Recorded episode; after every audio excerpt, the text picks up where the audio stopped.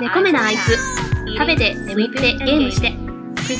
食べること寝ることゲームすることがとても大好きな自堕落な猫やんがお送りする猫鑑電子版プレゼンツ猫目なあいつ食べて。眠ってゲームしてこのプログラムは猫鑑電子版のプロデュースでお送りいたします。こんにちは、猫やんです。猫目のあいつ第38回ということでですね、本当に久々の一人喋り。もう、どうやって喋ったらいいんだろうっていうのがあるんですけど、なんだろう、本当はね、いっぱい話したいことたくさんあったんですけど、今こうちょっと、咳払いさせてもらった通り、コントロールができてから、すぐ体調崩すようになっちゃって、風邪をね、すぐもらっちゃうんですよ。前回、もう、あれ、猫目のあいつのやつだったかな。どこは忘れ、ちょっと忘れちゃったんですけど、風邪ひいちゃってね、もう、複数で収録する分にはね、自分の喋る比率が少なくて済むから、まだいいんですけど、一人だとなかなか、ちょっと風邪気味だと難しいなというところで、この収録を控えてたところがありました。がですね、今回、11月、今収録してるのが11月11日、嘘、12日だ。11月12日ですね。解禁ということで、またお話をさせてもらっています。でですね、全然こう、紹介してなかったんですけど、もう一番組ですね、やってます。グータラジオっていう番組を、ケータマンさんと一緒にやらせてもらってます。そちらの方はですね、もう本当に娯楽中心ですね。ゲーム、あとドラマ、漫画などについて話をさせてもらってます。なのでまあ、うちの猫目のあいつはですね、どちらかというと、私個人の生活中心になってくるのかなとは思います。何喋ろうかなと思ったら。まあ、今回はね、もう決まってるんですよ。ちょっとね、私が体重がですね、大台に乗ったと、大台に乗ったということもありですね、ちょっと体重の話をさせてもらおうかなと 思ってます。もう本当に自分のチブをさらけ出すような話になってしまうんですけど、皆さんお付き合いよろしくお願いいたします。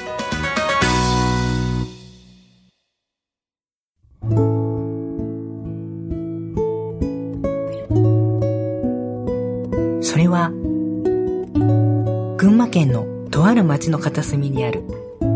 一軒の小さなミュージアムのお話。そのミュージアムの中には、ミュージアムの館長の思い出がたくさん詰まった、宝物のようなゲームたちが大事に展示されていると言います。決してたくさん売れたゲームたちではないけれど、来ていただいたお客様にっかり覚えていただけるように、丁寧にご案内をしているそうです。そんなミュージアムにあなたも足を運んでみませんか？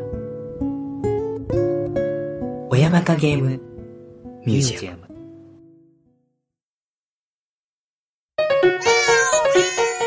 猫目のあいつ、食べて眠って、ゲームしてして。はい、改めまして、猫やんです。今回ですね、体重の話って思った、思った、思ったんですけど、小学校、中学校まで遡ります。中学校1年生の時はですね、身長160ぐらいで体重55キロぐらいだったんですよ。で、バレー部やってたんですけど、どう、そう、夏休み。夏休みですね。まあ、高校、小学校か。小学校まではもう夏休みって言ったら近所の友達と遊んで過ごしてたんですよ。でもこう、中学校違うじゃないですか。部活があって、その時間も削られてしまうと。それに耐えきれなかった少年、猫やんは、もう部活をサボって遊んでたんですね。その時は何も思わなくて、で、本当につい最近まで、なんであの時太ったんだろうなと思ってたんですけど、まあそうそうですよね。普段の生活から、ね、体重の増減がなかったはずなのに、そこに部活動っていう運動がなくなったわけなんで、普通にご飯を食べてるだけでも太ってしまうのは必然だったのかなと、本当につい3日前ぐらいに、はっと思った次第であります。まあ、なんでこう思ったかっていうとね、今回この体重について収録しようかなと思って気づいたんですけど、で、結局、その、中学校1年生の夏休みで体重77キロだったかなまで太っちゃって、なんだかんだ、中学校卒業時には93キロぐらいまであったんですよね。高校に入ってからは、部活、ラグビーをやってたんで、体重だいたい80から90ぐらいで変動してて、ラグビーなんでね、どれくらいだろう？うーん、持久走はあんまり得意じゃなかったんですけど、ラグビー一試合やる分にはまあまあ大丈夫だったのかなと。ちゃんと40分、40分じゃない30分ハーフか。30分ハーフで、後半でもちゃんと全力疾走できるぐらいでしたけど、それでも長距離は苦手でしたね。100、1500メートルか。1500メートル、1500メートル走を、だいたい5分30秒から6、6分ぐらいやったかな。でも、改めて今思うと、やっぱ心が弱かったんでしょうね。もうちょっと走れたような気もしましたけど、途中でなんか、あ、心がくじけてたような 気がしました。で、うーん、立ち幅跳びが2メートル40ぐらい。2メートル 40? だよな。3メートルはいかないはずだもんな。で、50メートル走が6秒59だったかな。で、うーん、ハンド、肩がね、弱くて、ハンドボール投げは23メートルとかしか飛ばせなかったんですけどね。まあ、スポーツテストの話はそれくらいにして、で、高校の時は、ラグビーでフォワードというポジションをやってたんで、まあ、体重はもっとあってもよかったんじゃないかなっていうようなポジションなんですけど、まあ、だいたい80から90ぐらいですね。その時のね、名残があったのか、もう、それからずっと90前後で経過をしてきて、何度かね、ダイエットをしようかなと思って、就職してから、頑張って75キログラムで落としたんですけど、結婚で家族の、家族の、あれか、祖母の死とかですね、なんか、ストレスがかかってしまうと、すーぐなんかこう、食生活もそんな変わらないのに太ってしまう体質だったのか。多分ね、ストレスがかかると、本当にやる気がなくなってしまうので、ね、基礎代謝が下がったり、いろいろあったんでしょうね。で、そんな矢先ですね、まあ今回、そんな矢先でもないか。今回ですね、もう本当に9月の半ばぐらいに、100キロ体重計で計測をしてしまったのをきっかけに、もうさすがにいけないだろうとですね、心を改めて再度運動をね、再開したんです。ずっとね、スロージョギング続けてればよかったんですけど、なんだかんだね、体調が悪いだとか、引っ越しがだとか、そういうのを言い訳にしてですね、やっぱやめてた部分があったんですよ。そんな自分の気持ちにちょっとカツを入れて今回ですね、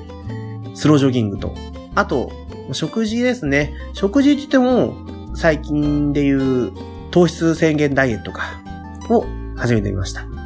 スロージョギングに関して言えば、どれくらいかな。まあ、だいたいキロ10分ぐらいで30分以上走ってね、っていう運動なんですよね。走り方も特徴があるとは思うんですけど、ちょっと私はね、説明がうまくできないので、それは秘密基地全員集合というポッドキャストで、ジンタさんがスロジョギングについてですね、お話をされているので、検索して聞いてもらえればいいかなと思います。今はだいたい1キロ7分から8分ぐらいを4キロ程度ですね、走ってる毎日。で、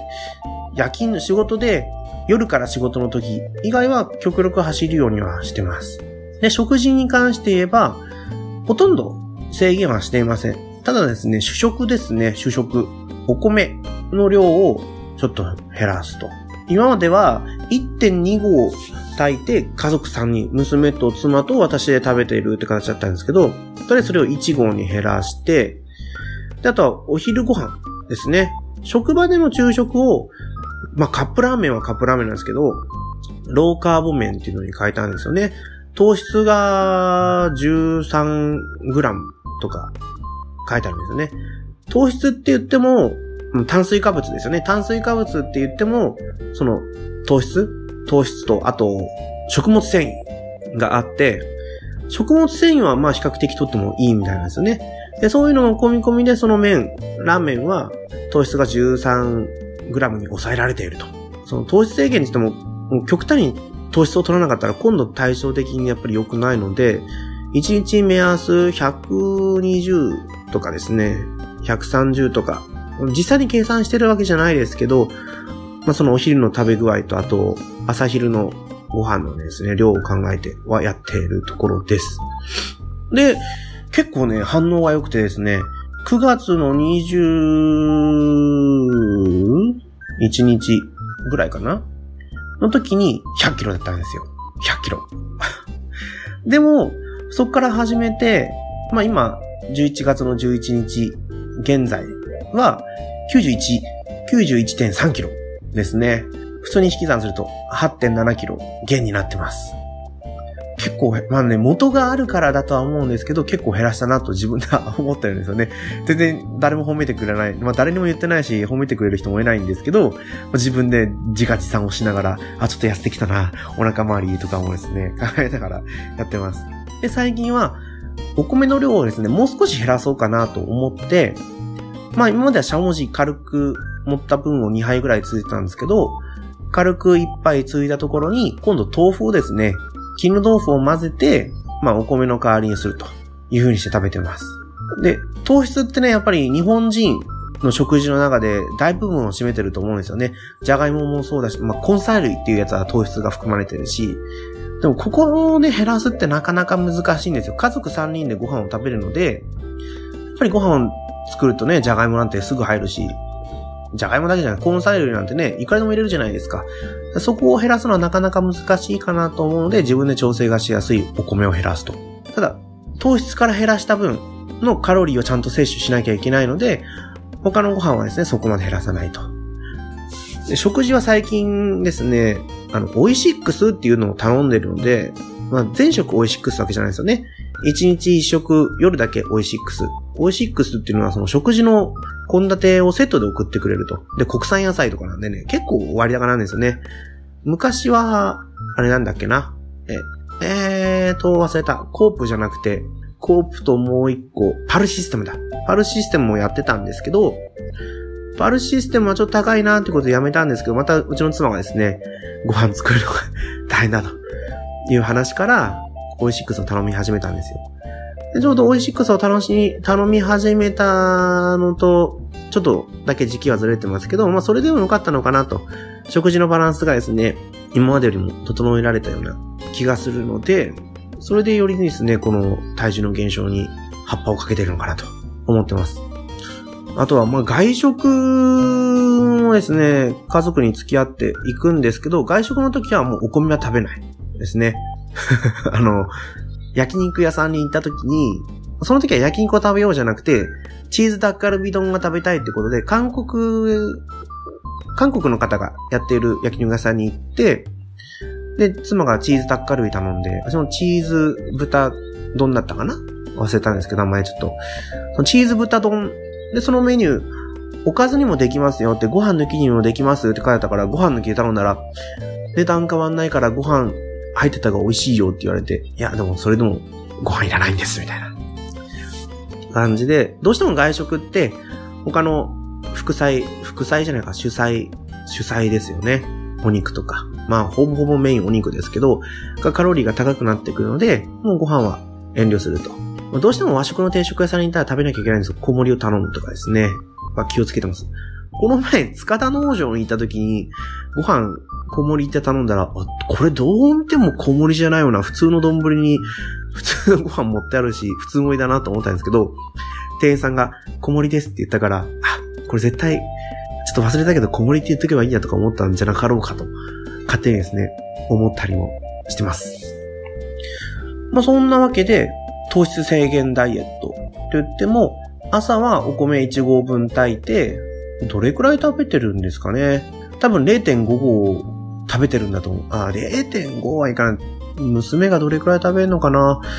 ?4 分の1ぐらいは娘が食べて、で、残り半分を妻と私で食べるっていう形なんですよね。で、お昼がローカボヌードルと、あとは、その都度サラダですね。ごぼうサラダかマカロニサラダかを、あの、130円ぐらいで、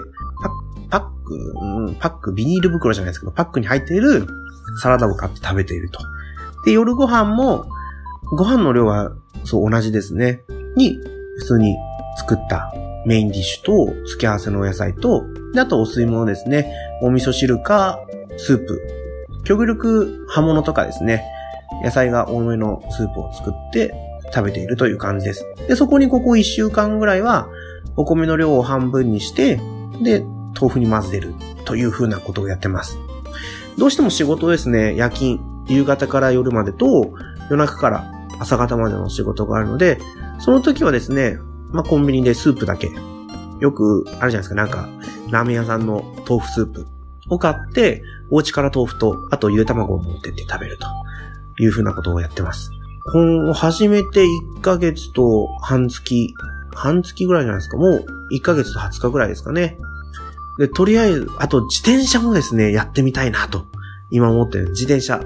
ロードですね、ロードバイク。と、とこまではいかないですけど、クロスバイクって呼ばれる、まあ、入門編のですね、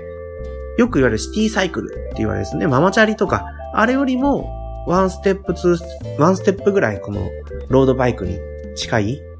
ですね。自転車に近いやつを買いたいなと。で、体重90キロを切ったら買ってもいいよという話になってるんですね。ちょっとひたすら頑張ってます。この自転車はですね、やっぱりこう、自分の生活習慣を改めるっていうところで、これからどれだけね、走っていけるかっていうのもあるんですけど、自分のこう、やっぱね、ちょっと心が弱い部分があるんで、ある程度体重が落ち着いたら、もしかしたら、目標達成したら走らなくなるんじゃないかっていうとこもあるので、より楽しめてですね、気軽に乗れる、この自転車、バイクっていうところで趣味を作っていけたらなと思って、自転車を購入してます。はい。まあそんなわけでですね、ちょっとね、自分の恥ずかしい部分の話になってしまいましたけど、改めてですね、この、まあ不特定多数の人に聞いてもらって、承認じゃないですけどね、より自分の背中を押すというか、言っちゃったもんはもう取り返しがつかないという状況にするのも一つかなと思ったので、この猫目のあいつですね、話をさせてもらいました。はい、エンディングです。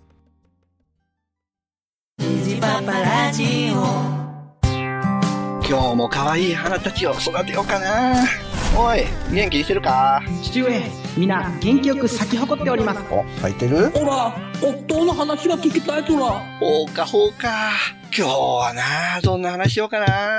花代ちゃんの話を聞きたいにゃ。ゴールドセインとヒエラルについてご考説賜りたら出たな怪人アブラムシのチャランキースポーツだ相手になってやる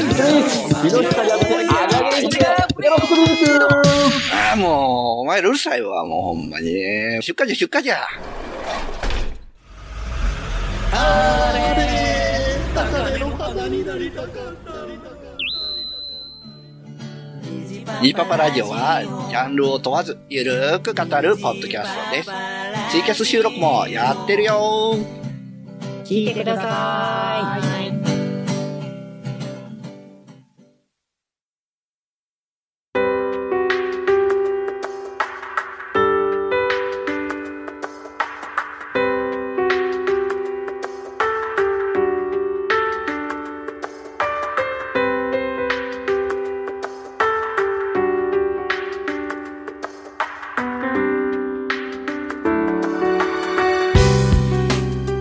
猫目のあいつでお便りお待ちしてます。ツイッターでハッシュタグ、猫目のあいつでつぶやいてください。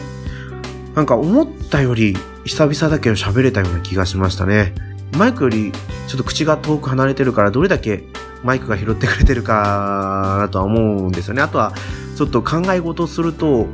上を向いちゃう。あ、なんかね、この前テレビでやってたんですよ。考え事をするときに左上を見ると過去のことを見つめながら考え事をしていると。なんかね、統計を取ってましたね。ああ、そうなんだ。でも、よくよく考えたら自分も左に斜め上を見ながら音を聞いてるなと。音を聞いてるなじゃないや。あの、記憶をね、遡ってるなと思ってるとこですね。とこですね。今猫やんですって言おうと思ってね、ああ、この話が終わっちゃうな。もう、やっぱりでも久々だからわけわかんないな。うまく喋ってるのかなって感じですけど。あと、私がですね、一人喋りをしばらくやってない間に、オルネポさん、復活しましたね。また週1配信になって、オルネポの方でもですね、ラケットルックス U が聞けると。やっぱね、うちはどうしても音質制限がある、データ容量の制限があるんで、シーサブログの制限ありで25メガバイトだったかな ?25 メガバイトでの配信なんで、どうしてもね、うちだと、B 型さんの音楽、最大限の力を発揮できないというところがあってですね、ラケットルックス U をしっかり聞いてほしいっていうこと。まあ、YouTube 聞けばあれだし、あとは、うん、オレンポさんでもラケットルックス U が聞けるということですね。ラケットルックス U は今回の第38回をですね、境に終わりにさせていただこうかなと、はい、B 型さんにもお話をさせていただきました。ただですね、第39回からは、また別の曲をですね、使わせていただけるというふうにお願いをさせてもらって、ご了承いただきましたのでですね、まあ、どのような曲が聴けるかっていうのは実際に第39回を聴いていただいてと思いますので、それを楽しみに第39回をですね、お待ちになってください。ということでですね、エンディングは B 型さんでラケットルックス U です。聴いてください。それではまた次回放送でお会いしましょう。さようなら。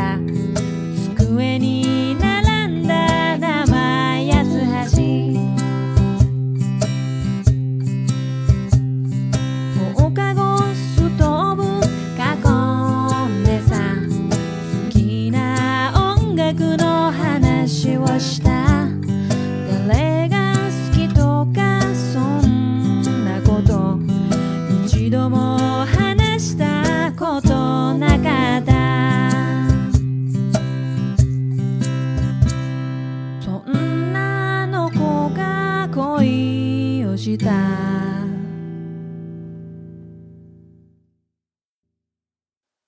楽しい日々の真ん中でコロコロ空